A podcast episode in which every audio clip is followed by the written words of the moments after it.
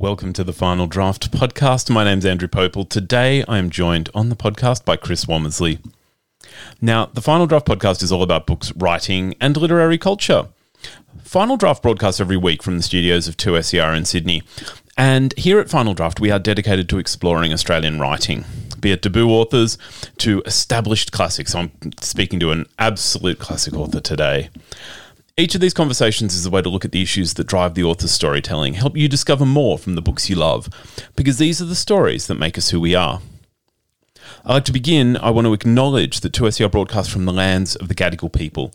I'm recording on the lands of the Darug and the Gundungurra people. I want to acknowledge the traditional owners of those lands and pay my respects to their ongoing connection to their lands, acknowledging that these are unceded lands and treaty has never been made with Australia's First Nations.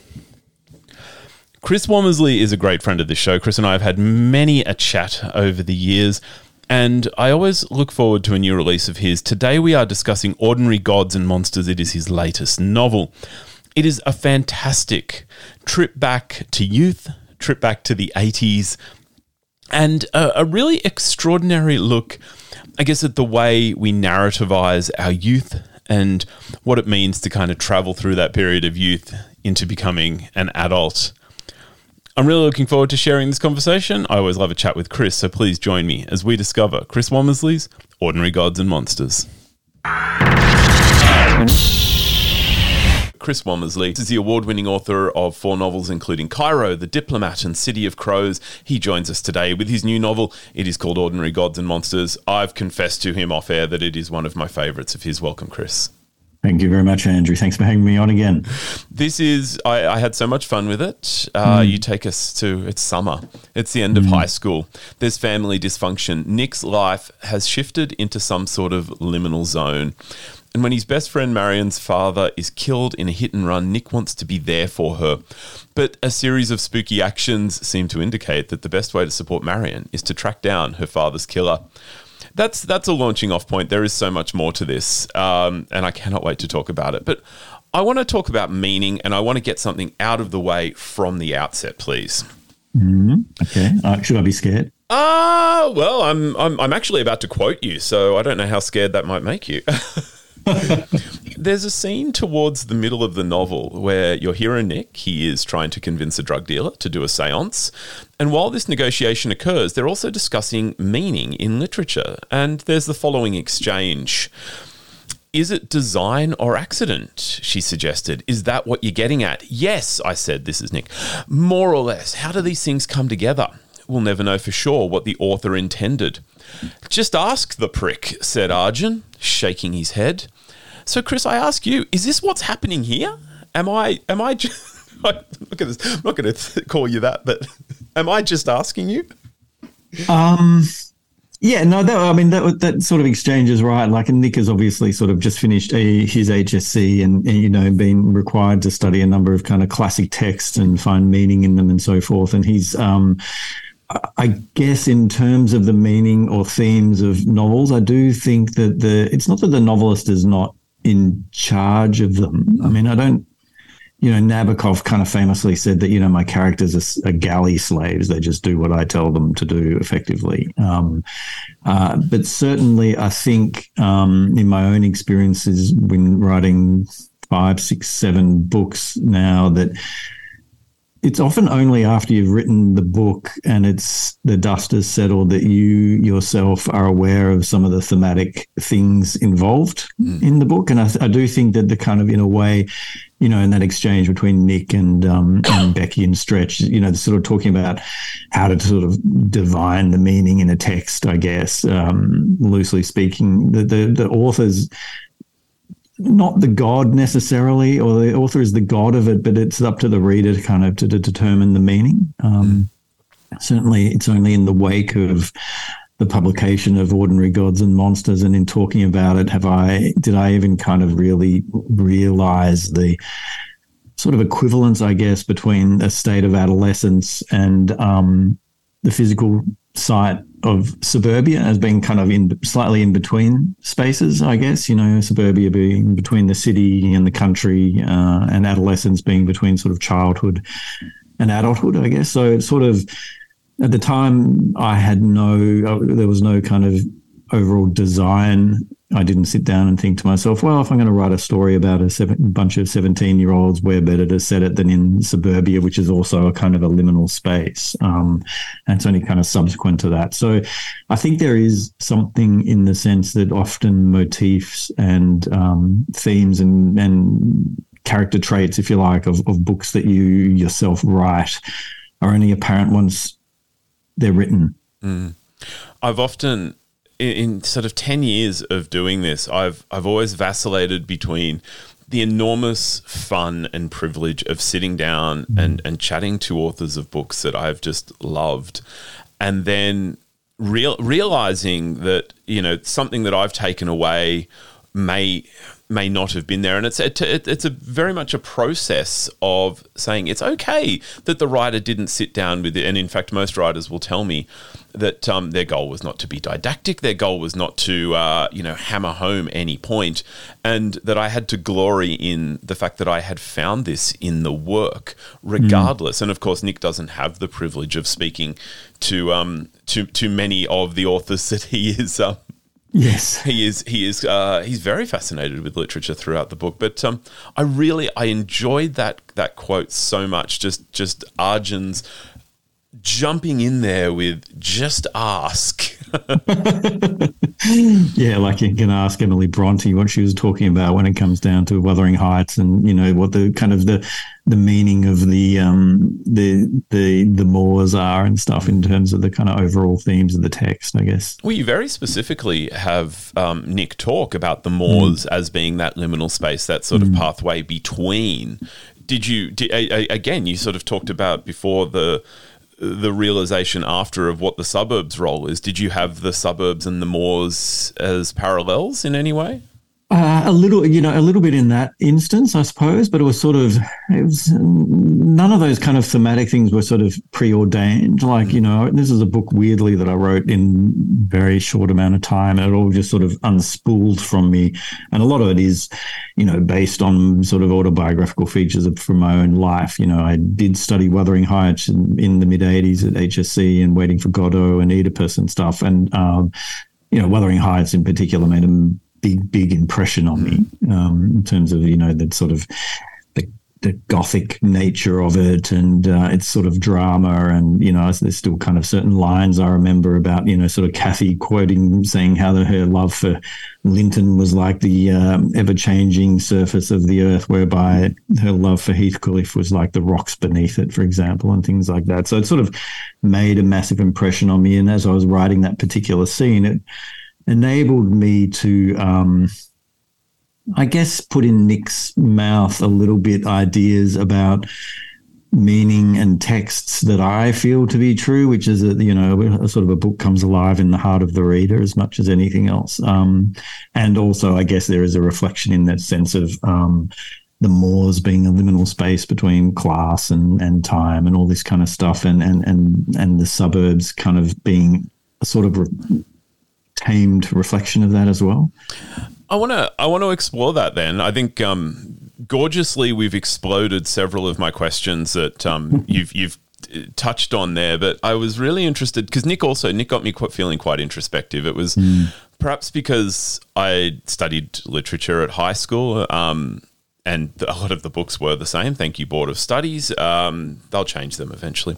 Um, I also worked at uh, a particular fast food chain. Um, I oh, also yeah. spent a lot of time wondering about uh, my possible future at uni. You talked a little bit about autobiographical um, elements yourself. Mm. Was there? Were you able to scrutinize these? Was there a wistfulness to it? Like how how do you draw on that, but then also fictionalize it?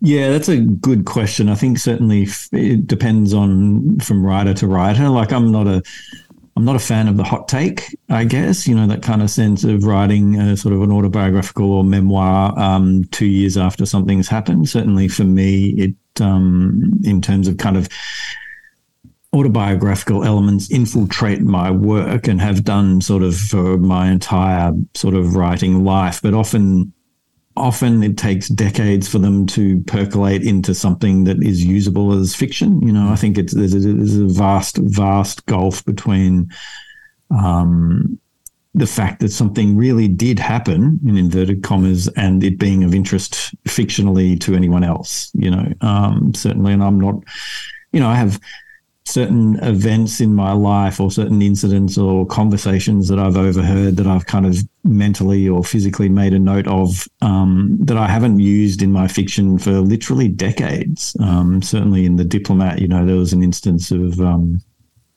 Edward making a drug deal at a, um, a, a, seedy motel in, in Melbourne suburb of St Kilda while there's a Dungeons and Dragons convention going on. And I actually went to a Dungeons and Dragons convention in that motel in about 1983. And I, for all those decades subsequent, I've thought, geez, that's a good setup for a book somewhere in there. Uh, with a diplomat, I was finally kind of able to deploy it. Um, and certainly that's true as well of ordinary gods and monsters in the sense that um, although the sort of the plot as such is fictionalized in the sense of you know the neighbor the narrator's neighbor's father being killed in an accident that may have more kind of sim- sinister implications um, a lot of the background texture if you like of the book is quite autobiographical in terms of the sort of the family life and the home life. And, you know, my parents split up when I was about 15 and, you know, I have a sister who has some sort of behavioral issues and she kind of appears as a character in Ordinary Gods and Monsters as well. So it's sort of,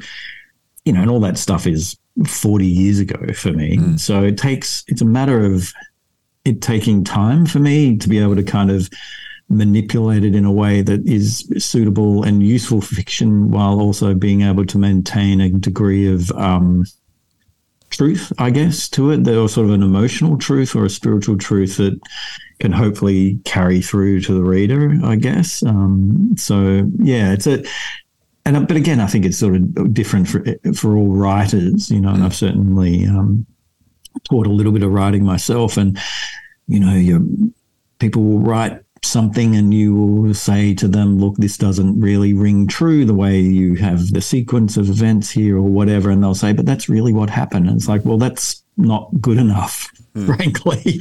like if for it to be interesting as fiction or a narrative for somebody else to read other than, you know, yourself, which is also a fine kind of motivation, um, you need to be able to turn that sort of base metal of experience into something that's um, hopefully fictionally more interesting and uh, valuable. I think. Mm. I um, I. I now want to ask a little bit about Nick and introspection, and I, mm. I'm conscious that I'm following on a, a, a response there where you gave me some some marvelous introspection. I'm also very tempted to cut short your anecdote in the audio there, so that people are left wondering: Was Chris at the Dungeons and Dragons convention, or was he doing that? No, but that's that's just. I'll leave that up to uh, readers to decide. Just cheeky, yes.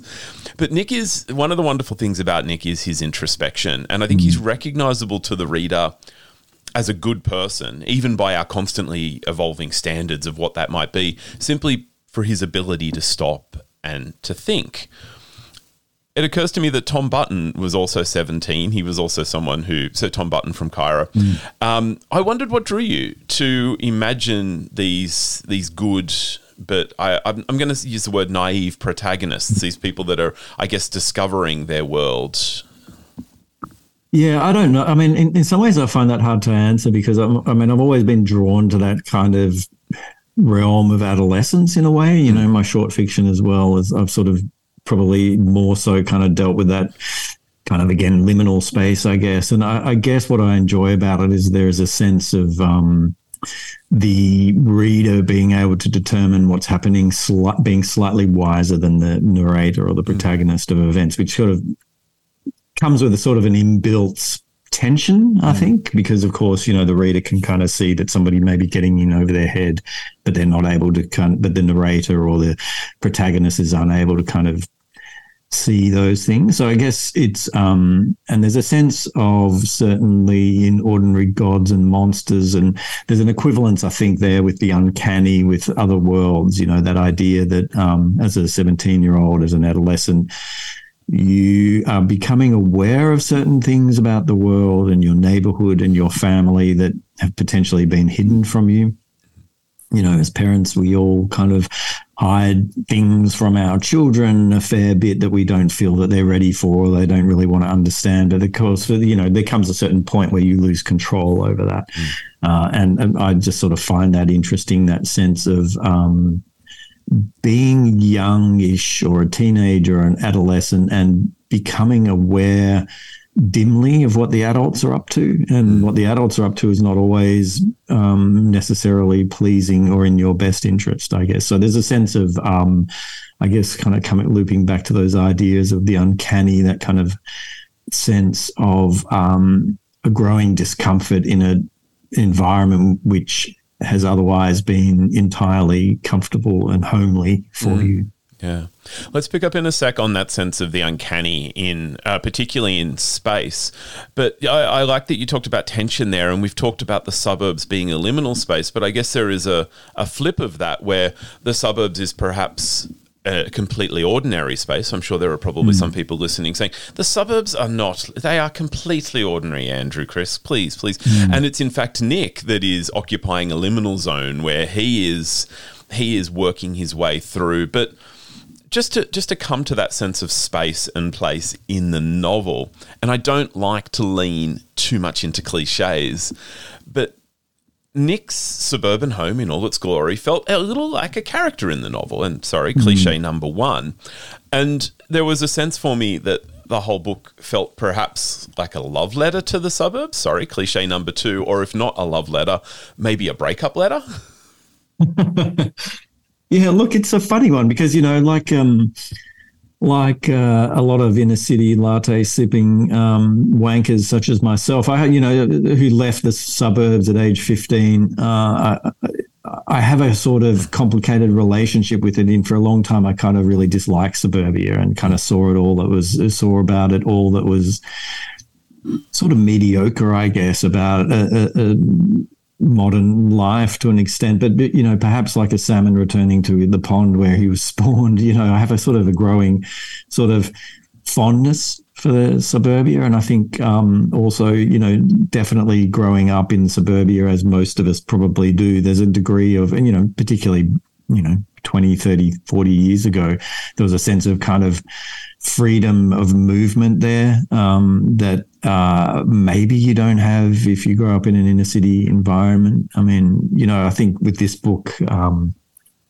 although I did write it relatively quickly, that's also slightly kind of misleading because it had been an idea that I'd had sitting in my computer for a number of years. And I had the idea that had been sitting in my computer was that of two quite young, much younger kids trying to solve a crime, um, and you know maybe twelve years old.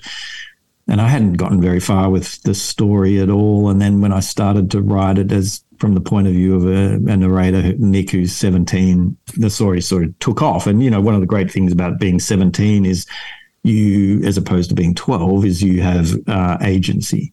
Mm. You know, you can suddenly move around the environment um, in a way that obviously a young, much younger person is unable to do. Uh, so you have a degree of freedom, but at the same time, you can still move slightly unnoticed. Mm. Like people don't kind of give you maybe enough credit. You know, I feel like we've all probably experienced that kind of thing when you're a teenager or an adolescent and you know what's going on in the house or the house next door, but everyone thinks you don't know because you're too young and innocent and you haven't kind of picked up on it. But so there's a degree of invisibility, I think, when you're 16, 17, mm. that um, you kind of inevitably lose as soon as you become slightly older. Mm, mm. I like we we do need to we do need to get a little bit to the action. Um, and you've reminded me of that there. Uh, but I want to again just to, just to sort of close out this idea of the suburbs. Nick describes mm. it as as that land of ordinary gods and monsters that the, the the title comes from. And again, Arjun, who was such a he was a brief but fascinating character, who also gave us that wonderful insight when he talks about his I think it was his grandmother's warning that should he ever meet a god on mm. earth and and how he is to behave. Um, and I wondered, I was really curious about this sense of the way mythology overlays the action of the novel, mm. the way the ordinary gods and monsters are, um, are I, I guess, yeah, sort of elevated. Yeah, I mean, it's certainly in kind of Nick's um, narration, and there's a you know little sequence where he talks about all the people in the suburb, and uh, you know, and it's a bit of a kind of a um, you know Dylan Thomas moment in a, in a in a sense of kind of an overview of the suburb and these ordinary people who are sort of at the same time kind of benevolent, but also potentially malign, I guess. Uh, so I always liked um, I always like the mythological in fiction an element of kind of things reaching towards something that is um, kind of ineffable, I guess. Mm. You know, I have actually um, Robert Calasso's book, um, Literature and the Gods, sitting kind of in the, I've been reading kind of recently. And, you know, he sort of talks about that idea of kind of humans being at the beck and call of myth rather than uh, humans being the devisers of myth. Like, um, you know, I guess there's an idea of the spiritual, the ineffable beyond everything. Uh, you know, I'm a big fan of um, American writer John Cheever. Who was, you know, wrote a lot in the 50s and 60s and 70s, you know, was a sort of a quintessential, in a way, New Yorker writer of short fiction, mostly set in suburbia. And, um, but, you know, Cheever kind of introduces, amidst all of his sort of um, unhappy marriages and, and people who commute and drink too much and, and this kind of stuff, there's an element of um, of the mythological in some of his work. You know, uh, the famous book, you know, famous story, The Swimmer, is something um, about a you know a guy who decides to swim across his suburb, and he sort of somehow slips back and forward in time as he kind of moves through the sort of this sort of very kind of upper middle class suburbia. And I sort of always liked the way Cheever was able to um, introduce elements of something mystical in a very everyday kind of landscape. Mm-hmm. Um, so I guess that's not what I was sort of trying to do here necessarily, but it's something that kind of emerged, I guess, and and and and I guess that's um, it's sort of accented by the fact that Nick is not totally aware of what's happening around him, you know, of what the adults are doing. He finds himself in a little over his head, for example. So I guess there's a sort of an element there of mystery, and that's sort of probably at the heart of um, mythological elements, isn't it? I mm. think. Does the mythology then, or the mythologizing, bring with it a sense of inevitability? Um, there has been a there has been an event, and like it or not, Nick finds himself inevitably dragged into supporting it because there is a girl and mm. Nick, um, you know, Nick's got a crush on Marion, but he mm. he finds, um, you know, it almost inevitable that he would support her. Does I'm not suggesting that stories have to be inevitable, but does Nick's faith in them make a lot of things inevitable for him? No, that's a good question. I hadn't kind of thought about that before. Like, I guess what you're talking about here is sort of notions of tragedy and stuff, isn't it? You know, uh, and again, you know, Oedipus is kind of referenced at one point uh, along not along the lines of the kind of explicit plot points of Oedipus, but that idea of um, fate. You know what I mean? And you know, one I guess one of the undercurrents of ordinary gods and monsters is um, you know nick's parents have separated and nick desires not to be like his father, who's a sort of a rather unpredictable and occasionally violent sort of character. And um, at one point, he has an interaction with a sort of an older man who sort of says, you know, you don't have to, when they're talking about Oedipus, he says, you know, you don't have to kill Laius at the crossroads, you know, and set all these actions into motion. You do have come, some kind of choice, although although your destiny or your character is a little bit like a tide. You know, your genealogical inheritance is a little bit like a tide that's very hard to resist. You can resist it, I guess. Um, so I guess there is a maybe Nick's love of story um, does somehow predispose him to wanting to act in a way that may be heroic in inverted commas, I suppose. You know, um, yeah and it just it, it also I'd, I'd, made a note to myself about some of those literary role models i was particularly interested the way um, nick is drawn to heathcliff um, mm. because I, I was fascinated for years. I would have I would have described Wuthering Heights as one of my favorite novels, but Mm-hmm. as I've gotten older, I, I just I find Heathcliff very hard to take. Like to the to the point I struggled to find anything um, redeeming about him. But many of these literary role models, though, I wondered whether they were standing in for actual fathers, at least for Nick, um, or father figures in the novel, because the the men are, uh, with a few exceptions, not terribly inspiring. in the novel. Yeah, Yeah. that's true, I guess. Like, and I hadn't thought about that in terms of kind of standing in for role models. And certainly Heathcliff is not one uh, that anyone will kind of really wish to model themselves on. Although weirdly, he's become this sort of um, icon of brooding kind of masculinity and and, and you know, sort of attractive in a, in, in a way, I guess. But Heathcliff's a complete brute. You know, um, which is sort of part of the tension, I guess, of, of Wuthering Heights, isn't it? They're sort of you know, I mean, Cathy's no angel herself either, is is she? So it's a sort of an, you know, it's why it's such an interesting and enduring novel because people aren't kind of the characters aren't simple and they're not simplified. But I guess that could be a reason for Nick's um, interest in some of these literary figures. I mean, you know, he's, the, the literary role models he mentions are hardly kind of inspiring. We have Oedipus, we have Heathcliff, we have uh, the the two characters waiting for Godot, for example. Um, I'm not sure I'd want to be any of them these days, to be honest. But you know, he's also 17, so he has a kind of a naive sort of view. And I guess when he references Heathcliff, you know, at one point he sort of says, you know, um, if I were to be bereaved in the way that Marion is, then I'd become far more, you know, I could be brooding and attractive and, and sort of be loved in the way that, you know, I love her effectively.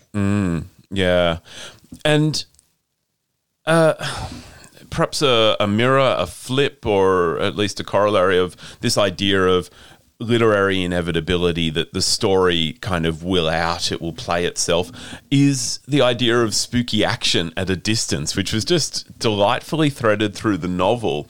Would you care to elaborate at all on the quantum connection? Like, this was just Well, yeah, spooky action at a distance is a term given by Einstein to this idea of quantum entanglement, which, look, I'm no scientist and I'm no quantum physicist, but it's something to do with um, protons reacting against each other regardless of the distance that may lay between them, even if the distance is sort of many, many millions of light years. Um, so yeah, it, it- certainly in the novel, the characters who talk about this idea of quantum entanglement, namely Stretch, who's a bit of a sort of buffoonish um, s- suburban stoner, his, his sort of idea about quantum entanglement is that everything is kind of connected. And I think that's probably a simplification of an incredibly difficult um, uh, problem in physics, I guess. But, you know, this idea, I that sort of presents itself certainly in the novel and in sort of a naive way is that there's a sort of a connection between things um, and it sort of goes to nick's desire and eagerness to try and solve the mystery of um, bill perry's death because he sort of feels like every he, he- starts to get a sense that everything is connected in a way although he's unable to kind of put these pieces together. He has various pieces of information you know, a clue from a seance, for example, and uh, meeting a guide, you know, sort of a biker down at his um, panel beating workshop and the guy he meets at a, the wake. Uh, and he sort of feels like all these things are connected if only he knew how he could thread them together. And that would sort of solve not only, I guess, the mystery of um, Bill Perry's death, but make him feel better about perhaps his position in the world because he's sort of a little bit rudderless. I mean, you know, that's the point of, I mean, as human beings, we're kind of narrative creatures, aren't we? Like we sort of, we narrate our own lives and we narrate the story of our own day all the time, a little bit, I think. Or maybe that's just me. I don't know. But, you know, you come home and you talk to your housemates or your partner or husband or whatever, and how was your day? Oh, this happened and that happened because that happened you know um, so we're constantly sort of refining and um, and um, seeking to somehow explain our place Mm. in a world that is otherwise potentially probably completely chaotic. Mm. I was recently um, in a situation, put in a situation where I was able to kind of sit almost neutral and observe a set of events and then hear them told from different perspectives. Mm. And I was I was struck how if these stories were de-identified and just presented, you would struggle to find them being in mm-hmm. any way connected. And yet for, for these individuals they could somehow make make this completely disparate meaning from the same event. And it, it that that came up in my brain as you were talking there because we are meaning makers and whether mm. it's whether it's through stories and mythology or through quantum entanglement, we will try to overlay something that makes meaning. And I, I think I want to ask just the most obtuse question of you, Chris, to to sort of maybe draw Please. maybe draw this to a close because as we try to make meaning, as we struggle to connect elements of our life, like a mysterious red bicycle appearing everywhere we go, it mm-hmm. never once perhaps occurs to us that someone could shatter that just by taking the wheels off and repainting it. Is Yeah. that real? Did you ever repaint your bicycle as a young man? I did actually. I did actually. I remember sort of, um, and you know, the sequence in the book where he sort of decides to kind of paint his bike because he's, you know, um, Nick is afraid of being in, of sort of one of the villains recognizing it. Um, and I, you know, like Nick, I was sort of, ter- I'm uh, sort of terribly incompetent when it comes to doing sort of the most basic practical things. And I did have an experience where I started to paint my bike and without realizing that you meant to sand it back first and all this kind of stuff. I just thought, oh, well, you just get some spray paint and kind of spray over the top of the frame or whatever and stuff. So, um, yeah, there is, you know, there's certainly an element of um, trying to disrupt, certainly for Nick, of trying to sort of disrupt what he feels like is perhaps the inevitable flow of events. Gorgeous gorgeous because i can't talk about i can i can assure the reader sorry the listener that the story will out but we can't talk about the resolution. We can't discuss the fabulous um, the fabulous tense scene um, that is that that leads to it. But i, I can um, satisfy my own questions. I can again coming back to the very beginning i can just ask the fabulous Chris Womersley, who has joined me today on Final Draft. That's been what a fab, fabulous conversation, Chris. I mean, there is so much more I think we could probably get into, but I'm just going to let people know again. I am discussing ordinary gods and monsters. Chris Womersley has joined me. There are so many chats with Chris up on the Final Draft podcast. Hunt them down if you are enjoying his books, and go and get yourself a copy of Ordinary Gods and Monsters and uh, take a listen again to this one. Thank you so much, Chris. Hey, thank you, Andrew. It's been great. Thank you, thank you. Yes, today on the show, Chris Womersley joined me with Ordinary Gods and Monsters. Always a pleasure to speak with Chris.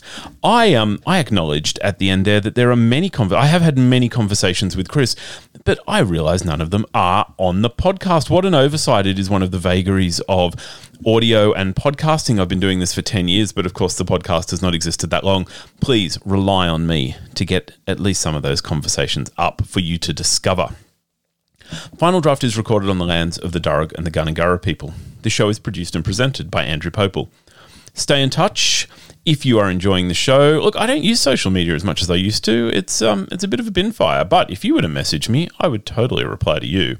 You can also email us finaldraft at 2ser.com or wherever you are listening to this podcast, leave us a review. Throw a few stars our way. You don't need to talk to me. Talk to the other people who would like to discover this podcast by rating it. I am Andrew Pople. I will be back with more books next week. Until then, happy reading. Bye for now.